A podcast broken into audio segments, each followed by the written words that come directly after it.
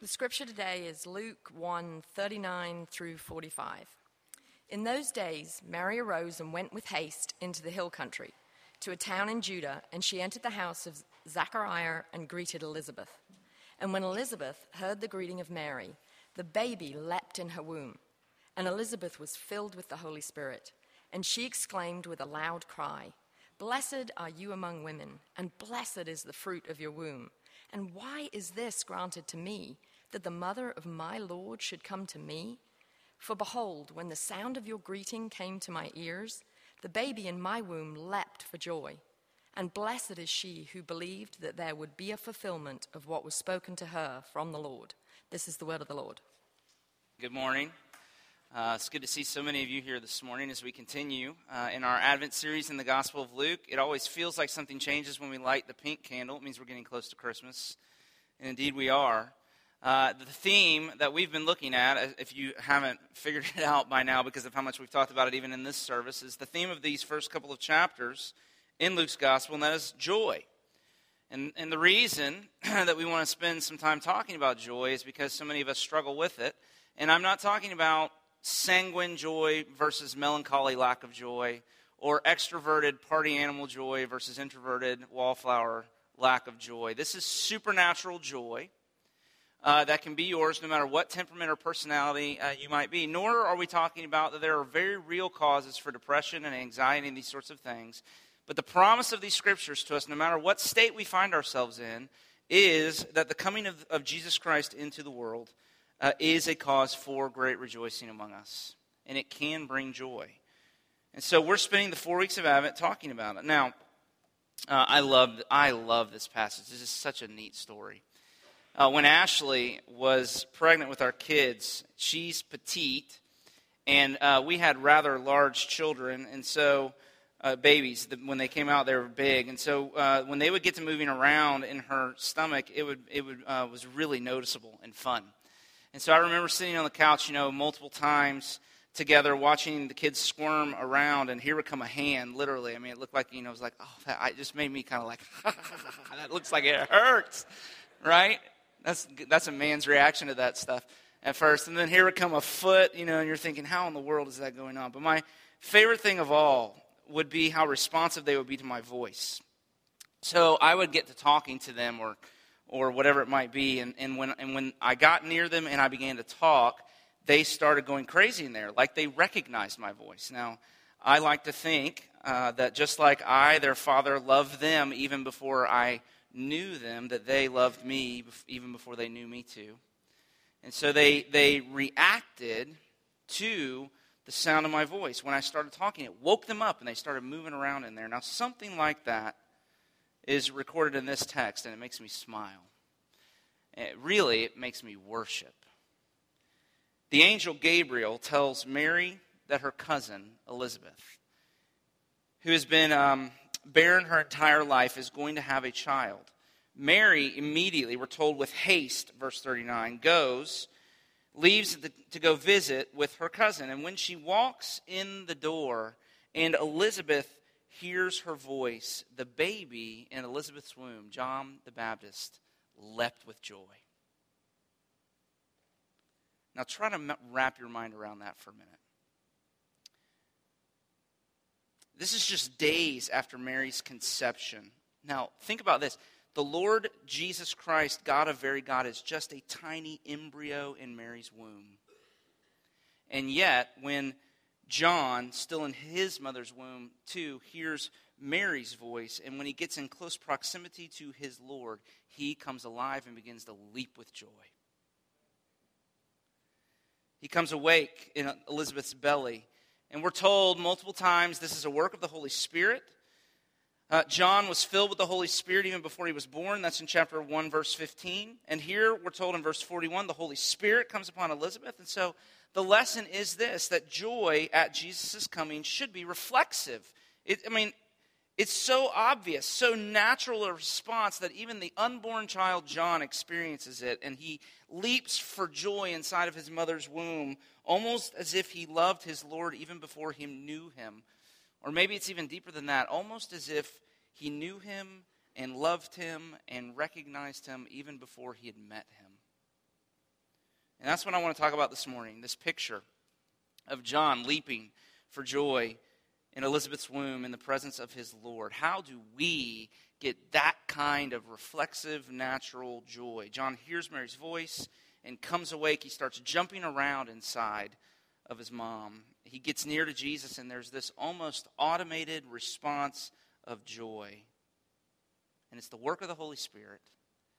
And so, when you're full of the Holy Spirit, when you're walking in the Spirit, you know it because there's joy. And so, let's look uh, at some of the details in this text, and even beyond it, actually, to John the Baptist and some other places. But I want you to see first John's joy, even in his mother's womb. His joy, even in his mother's womb. Secondly, I want you to see the reason for his joy, even in his mother's womb. And then thirdly, how we can get the same joy that John had. So let's look at John's joy. Let's look at the reason for his joy. And then let's look at how we might get it as well. Okay, first, I want you to behold John's joy, even in his mother's womb, and how it highlights our dullness. Now, living with this kind of joy that John has here means that you're alive to spiritual things. John heard Mary's voice. She came into the room, he heard her voice, and he started going crazy. He got in close proximity to the Lord Jesus, and it was almost as if he couldn't stop himself. He began to leap with joy, and that sounds painful too, doesn't it? I mean, moms, you've experienced that. For a baby to leap with joy. You read, uh, so so this this experience uh, for us would be something like the same kind of experience would be you read God's words. You know, you, you, you go to the scriptures and you begin to read God's words, your heart begins to beat a little faster.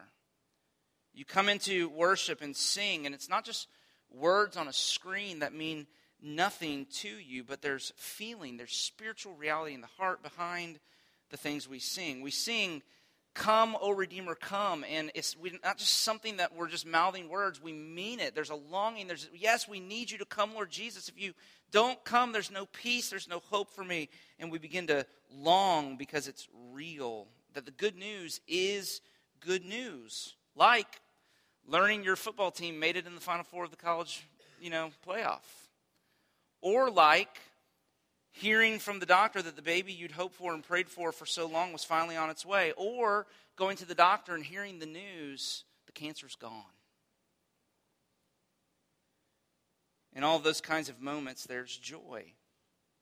But it's spontaneous, uncalculated, overflowing joy. Joy you don't have to think about, joy you don't have to conjure up. It's just there. Now, John Piper, who's a pastor in Minneapolis, or was and is now retired, he talked about this kind of joy in a book that changed my life, his book Desiring God.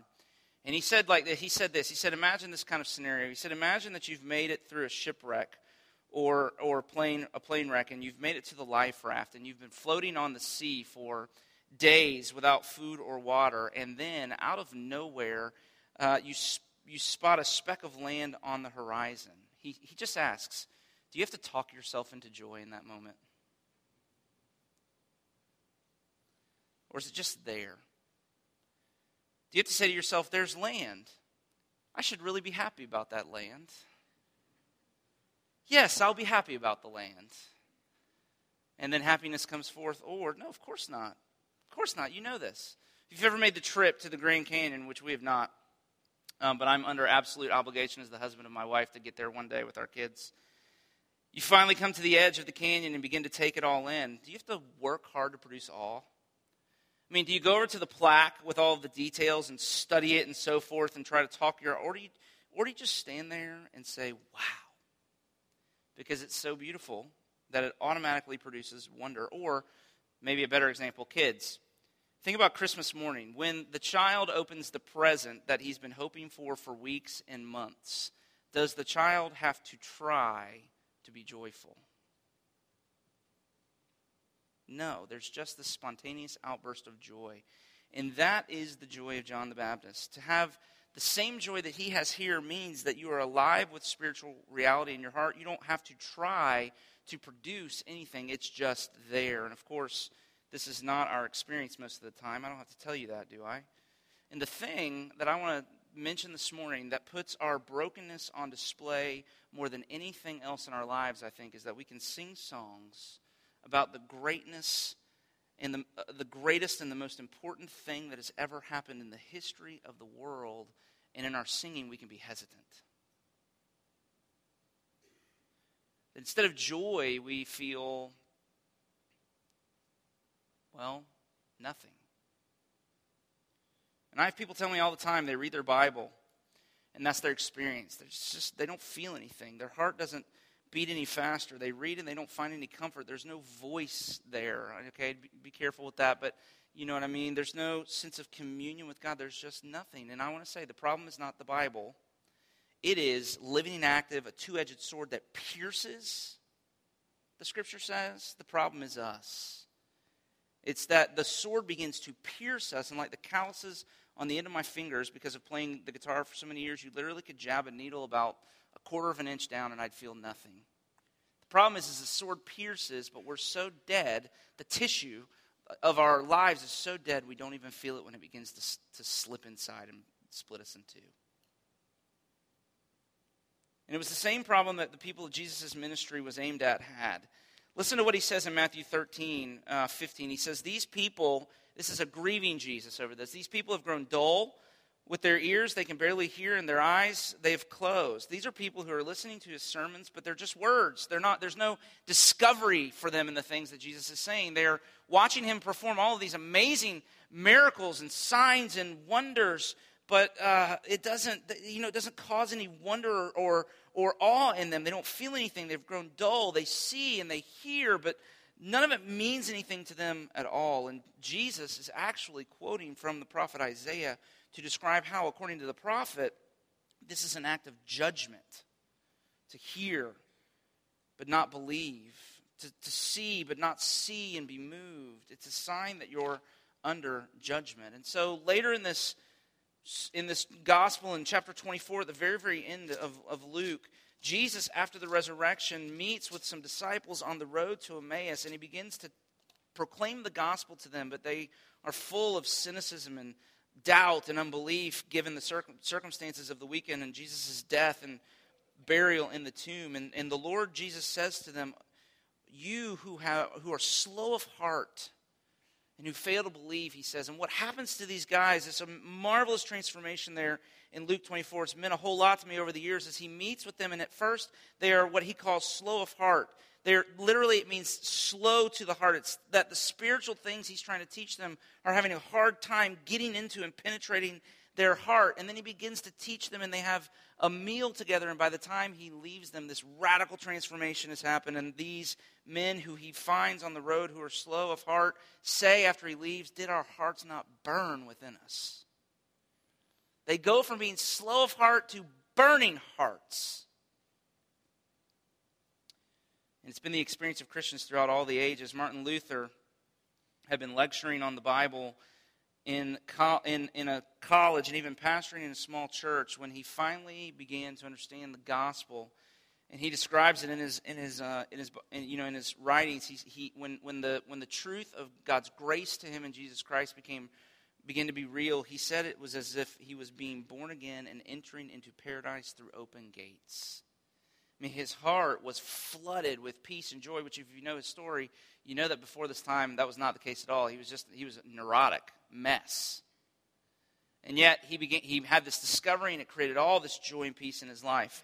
Uh, another, John Wesley, he talks in his journals about his spiritual dullness and lack of motivation. And then one night, he attended a religious gathering where they were reading, ironically, uh, Luther's preface to the epistle to the Romans. And here are his words. He says, about a quarter before nine, while the man who was leading the meeting was describing the change which God works in the heart through faith in Christ, he says, I felt my heart strangely warmed. It was his conversion experience. His heart caught fire. So, what's the change? What for both of them, and for Christians all through the ages? What's the difference? I mean, they were both active in ministry.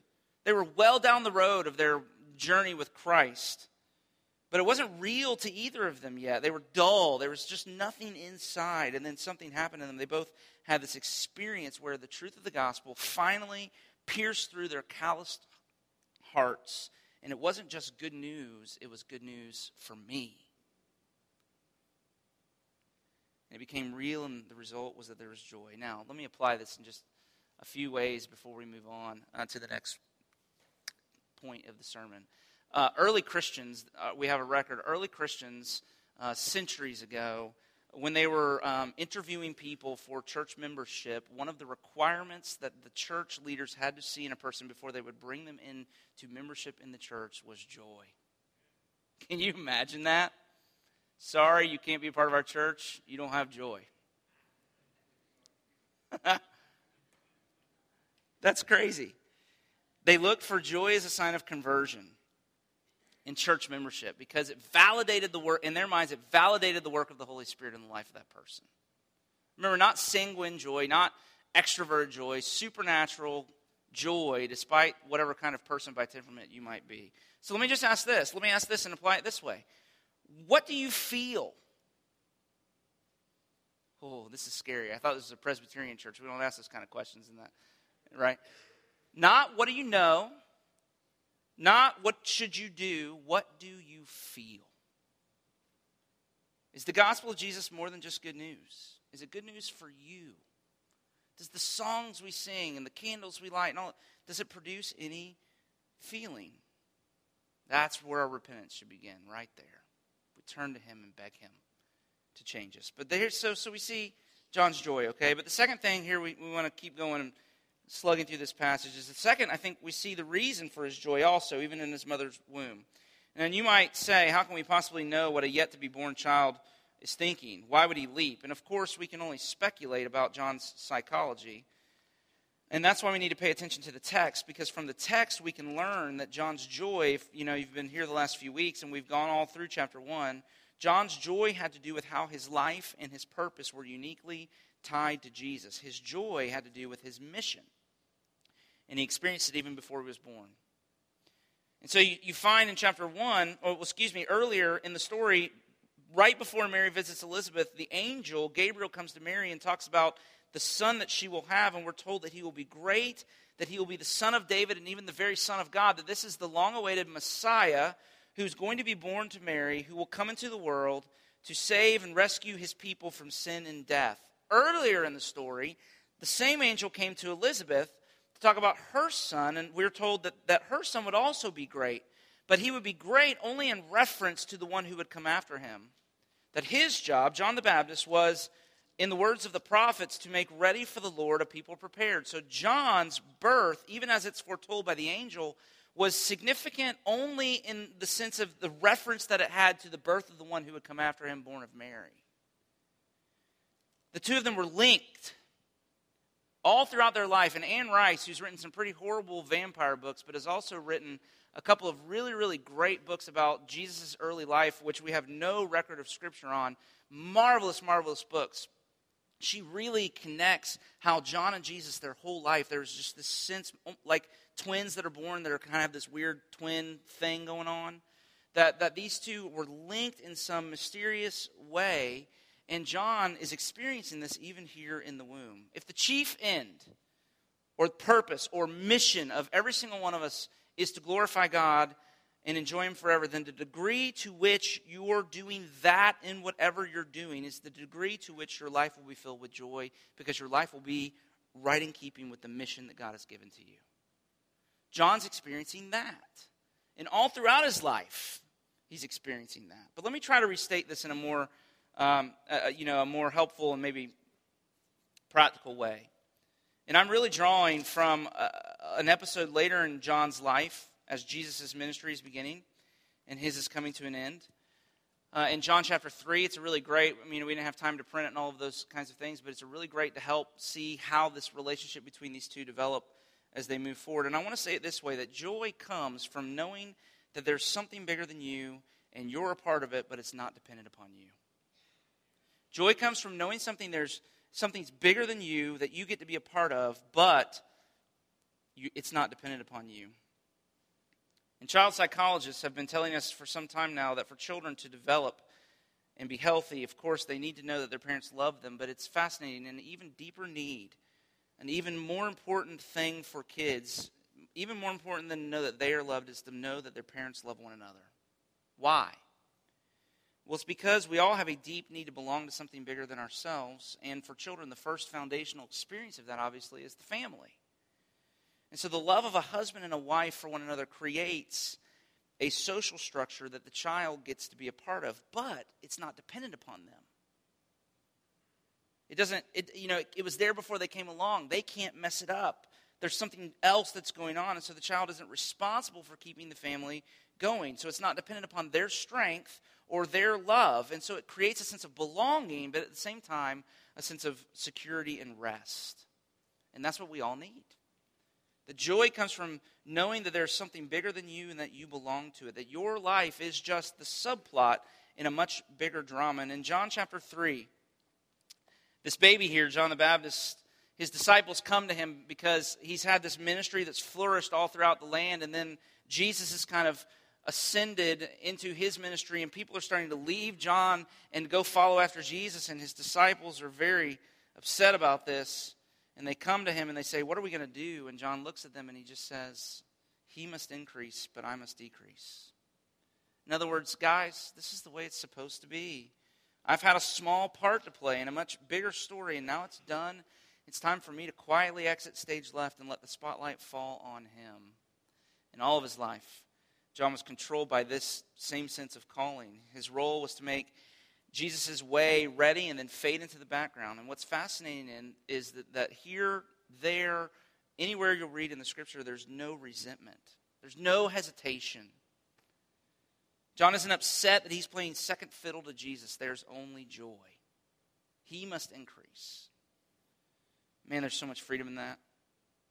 There's so much joy in that. It's supernatural to be able to talk that way, to be able to celebrate the success of somebody else and not resent it? I mean, who was it that said, and I think Jeff Skipper quoted this a few weeks ago, that the, the sadness that so many secular people live with is they feel gratitude and they feel grateful, but they have no one to thank? And I can't remember exactly who said that, but it highlights the failure of secularism. The spiritual crisis of our age is that we ask the question, what's the point? And we don't have an answer. And that's not freedom. It's not what the secular th- thinkers and philosophers claim it to be. It is instead psychological torture. Our culture has lost any sense of something bigger that we can be a part of.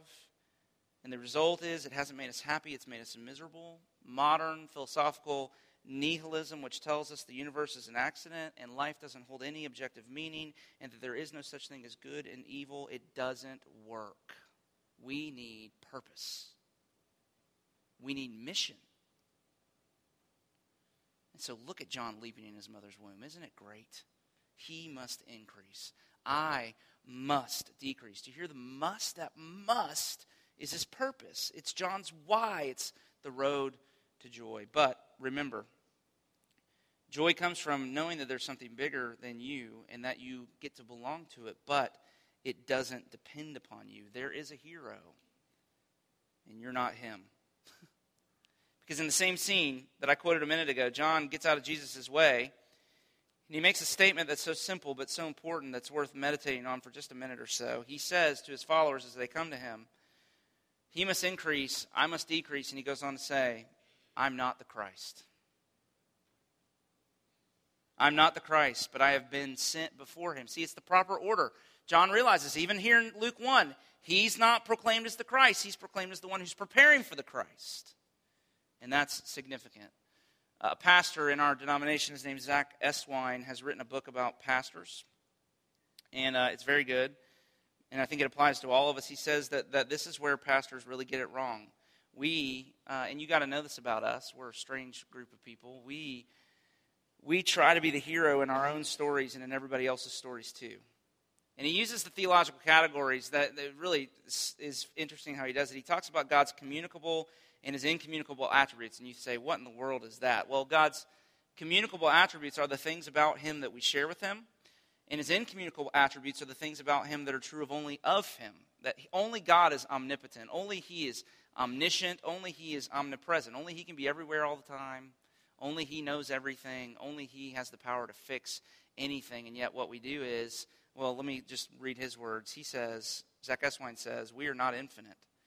We're not everywhere at once. We're not all powerful. We are not all knowing. We are not meant to try to be or to expect this of others. And this is my concern. Forgetting our place as humans, and only humans, we grasp for incommunicable attributes and try to make them our own. Our worldly and church cultures often applaud this and urge us on. You can be like God. This makes us prone, especially in ministry for pastors, to try to do what only God is meant to do. And it leads us to be overcommitted and overwhelmed and eventually burned out, and there's no joy in that. So, joy comes from knowing that there's something bigger than you and you belong to it but it doesn't depend upon you. You're not the hero. And I know this is not just a problem for pastors. You struggle with it too, whether you even realize it or not. And you want to know why I know that? The reason is, is when our first parents were tempted by the serpent at the very beginning in, in the Garden of Eden, the lie he told them that we're still believing to this day was, You will be like God.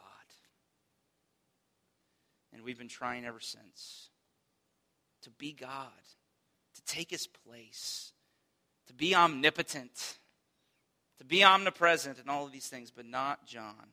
I am not the Christ, he says. Do you remember the lesson Moses had to learn at the beginning of his mission, if you're familiar with the Bible? When he's going to be sent into Egypt, Christian Bale, you know, the new movie that came out this weekend. When he's going to be sent by God to rescue his people and to redeem them, the lesson of the burning bush, what was God's message? God's message was, I am. And here's the thing if he is I am, then of course that means what? I am not. And that's what Moses had to learn. Do you remember he was reluctant to go on this mission God was giving him because he didn't know if he had what it would take? He couldn't speak well and so forth. And so the Lord comes and says, I am. Which of course means I am not. And I have to repeat myself I have to repeat that over and over again. I am not the Christ. I am not the solution. I am not the answer. I am not the hero. And that's where the joy comes from. That it doesn't depend upon me, that I can mess things up now and again. Isn't that good news for anybody other than me? Trust me, it's good news for this church. You're in better hands in Jesus' hands than you are in my hands. I am not the Christ. And so, you know, I read this and I just, this, this text is so powerful to me. John's humility has always captured me. He's so content to give way to Jesus even here in his leaping in his mother's womb. And his one desire is to make much of Jesus. And so, mission leads to humility, to discipline and self control, and so forth. And he must have learned this from his mother Elizabeth, because you might imagine Elizabeth who had waited so long for a son. You might imagine she might have greeted Mary lukewarmly for fear that she might steal the spotlight from her, but there's no hint of that whatsoever.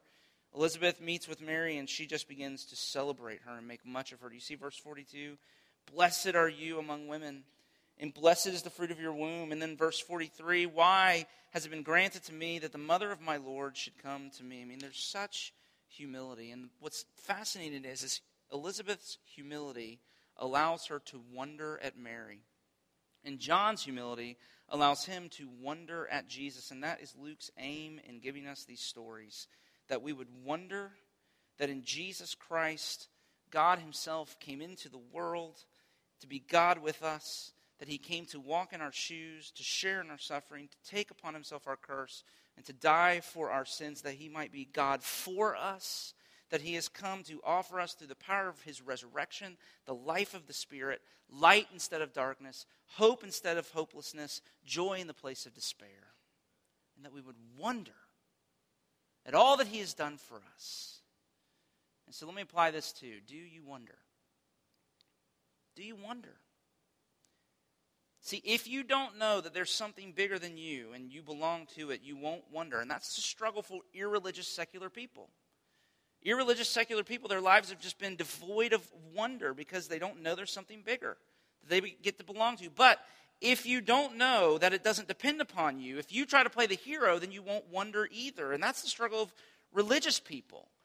And so watch your heart for wanting to be the hero, for resenting everybody who outshines you, and so forth.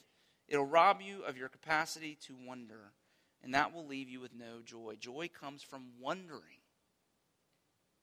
And we were made we were made for that kind of joy. So, the joy of John the Baptist leaping in his mother's womb, and some of the reasons for it. But lastly, and let's just finish with this how do we get it? How can we get it? And here's, here's how I want to end. It's kind of the lesson for the day, if you would. If you would. Uh, and I want to say it this way you, You catch joy, you don't conjure it.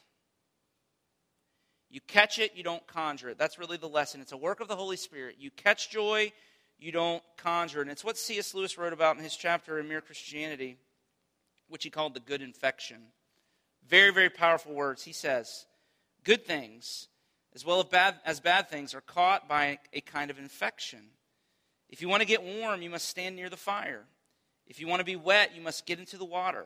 If you want joy and power and peace and eternal life, you must get close to or even into the thing that has them. Joy, Lewis goes on to say, is not a sort of prize which God could, if He chose, just hand out to anyone. Joy is a great fountain of energy and beauty spurting up at the very center of reality. And if you're close to it, the spray will wet you. If you're not, you will remain dry. So I have two points of application and then I'm done. And I think they're from the text. And the first is if you want joy, do you want joy? If you want joy, get close to Jesus. It's when John got in close proximity to Jesus that he comes alive with joy. So, how do you get close to Jesus? I mean, 1 Peter 1 8 says, Though you do not see him, you believe in him and you rejoice with a joy inexpressible and full of glory. The glory is the joy is, is that we can't see him, we can't touch him. He's not here for us to lay our hands on or lay our eyes on. And yet, even in, in his being away from us for a time, we can still experience intimacy and communion with him. But how? And the answer the church has given consistently throughout the centuries is to practice what we call the means of grace.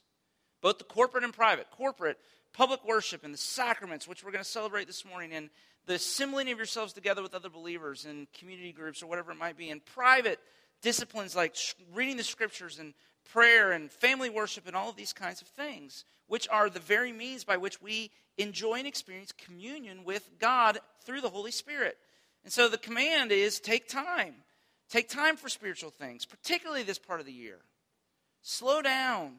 Don't miss out on worship services. Don't allow your life to get so crazy that you're not able to be here on Sundays. Not because it's some legalistic rule that if you don't follow, God's going to come and smack you in the head. No, it's a humble realization that corporate worship and community groups and personal Bible reading and all these other aspects of our life together are the Holy Spirit splash zones. That's a cheesy analogy, but do you remember? Do you remember going to do you remember going to SeaWorld as kids? We're all most of us are local. You go to SeaWorld and it's a hot day in the middle of July and it's 98 degrees and the thing you want more than anything else is to get showered by Shamu, right? But if you want to get if you want to get wet, what happens if you sit in the 35th row?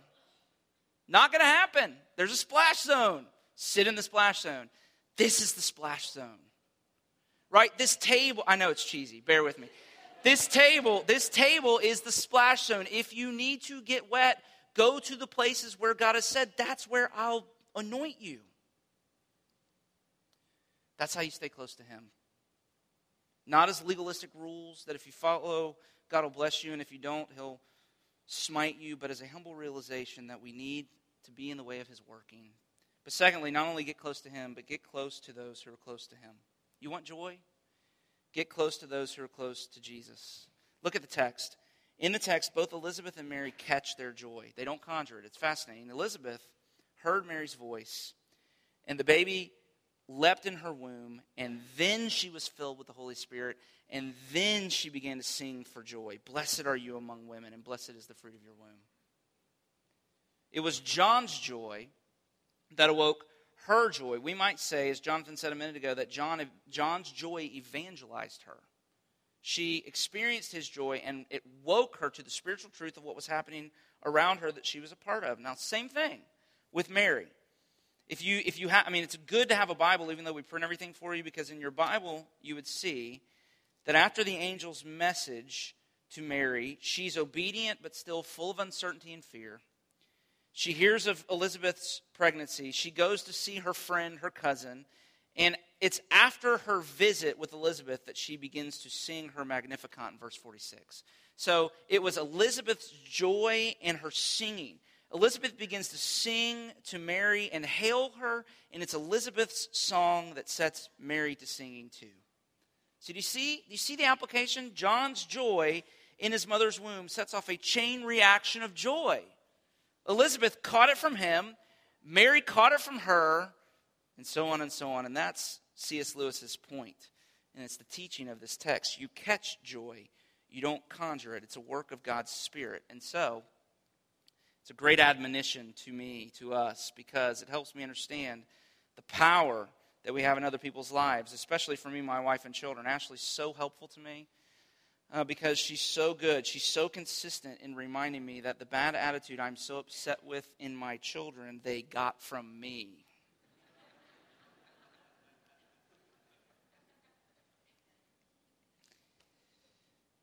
And it's humbling to realize how my mood can set the tone for my entire family.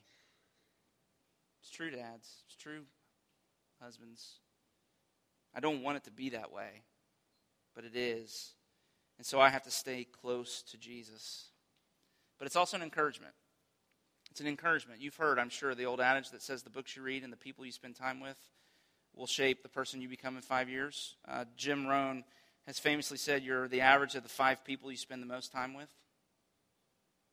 And so every year, um, every year we pray like crazy our kids don't get sick around the holidays because listen, in our in in the, per, the one side of our family, uh, you, kids get sick and you are uninvited to Christmas. Okay, because we avoid people who are sick because we don't want to catch their sickness. But I got to thinking, and be careful with this next statement. But if we avoid people who are sick because we don't want to catch their sickness, why don't we avoid people who are joyless because we're afraid of catching their joylessness? Now, please don't you still have to love people who are hard in your life, okay? Including me. I will have no friends if we make that a rule. So don't don't go crazy, but I just wonder, you know, I wonder if the people you spend the most time with have an enormous formative power over the type of person you're becoming, then if you want to be a person of joy, stay close to people who are close to him. Listen, warm your cold heart at the fire of someone else's joy. It's the only way. That's Christian community. Warm your unbelief, warm your hard heart at the fire of somebody else's joy. And if you want joy, you have to stay close to joyful people, and eventually, eventually, through the power of the Holy Spirit, you'll catch it from them. John Newton, uh, who we know for Amazing Grace, has written another hymn that speaks of this joy, and hear his words, and then we'll come to the table this morning. Joy, he writes, is a fruit that will not grow in nature's barren soil. All we can boast till Christ we know is vanity and toil. But where the Lord has planted grace and made his glories known, there fruits of heavenly joy and peace are found, and there alone. A bleeding Savior seen by faith, a sense of pardoning love, a hope that triumphs over death, gives joys like those above. And so let's pray as we prepare to come to the table of the Lord this morning. Father, thank you for the promise of this verse that just like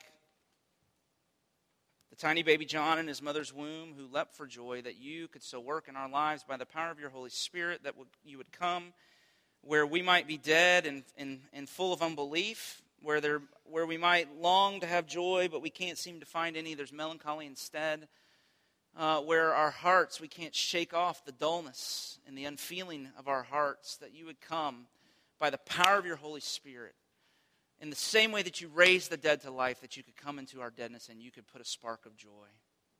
Father, we long for that. And so come and do that great work in us. Send your gospel now, the sword of the Spirit, and sharpen it with our prayers to pierce through the callousness of our hearts that we might be torn into by it, that you might restore us, and that we might be a people with enough mirth, were it to gush forth from us, it would set an entire city to laughing and celebrating you. Oh, Father, come, help us to celebrate you with all of our hearts. That we would not be a people who worship you, but our hearts be far from you, but even now that we would draw near to you, and that we would warm our cold hearts at the fire of your great love for us. We pray all of these things in Jesus' name, amen. Amen. In light of all that we celebrate this time of year, we are not left to wonder uh, about God's love for us, but indeed what Jesus said in John 15 that we can abide in it because it has been so decisively proven uh, to us that in the coming of Jesus Christ, God's love has pierced through the darkness of our world to come. His light has shone. Uh, we need not worry about uh, the Father's disposition towards us because it is, uh, He is for us in Christ Jesus. That's the promise of this meal, and that's the promise of the words of this benediction. That as I speak these words over you, they are the Father's heart for you, so that you might go now into the world and the mission that He's called you to, full of His favor and His grace and all of the resources that you need to accomplish the things that He sends you to do. And so receive the promise of this benediction. May it rest upon your heart. May you abide in His love so that your joy may be full, because that is the fuel that you'll need uh, this week, and it's what I need as well. So may the Lord bless you and keep you. May the Lord make His face shine upon you and be gracious to you. May the Lord turn His face towards you and give you His peace, both now and forevermore. Go in His peace.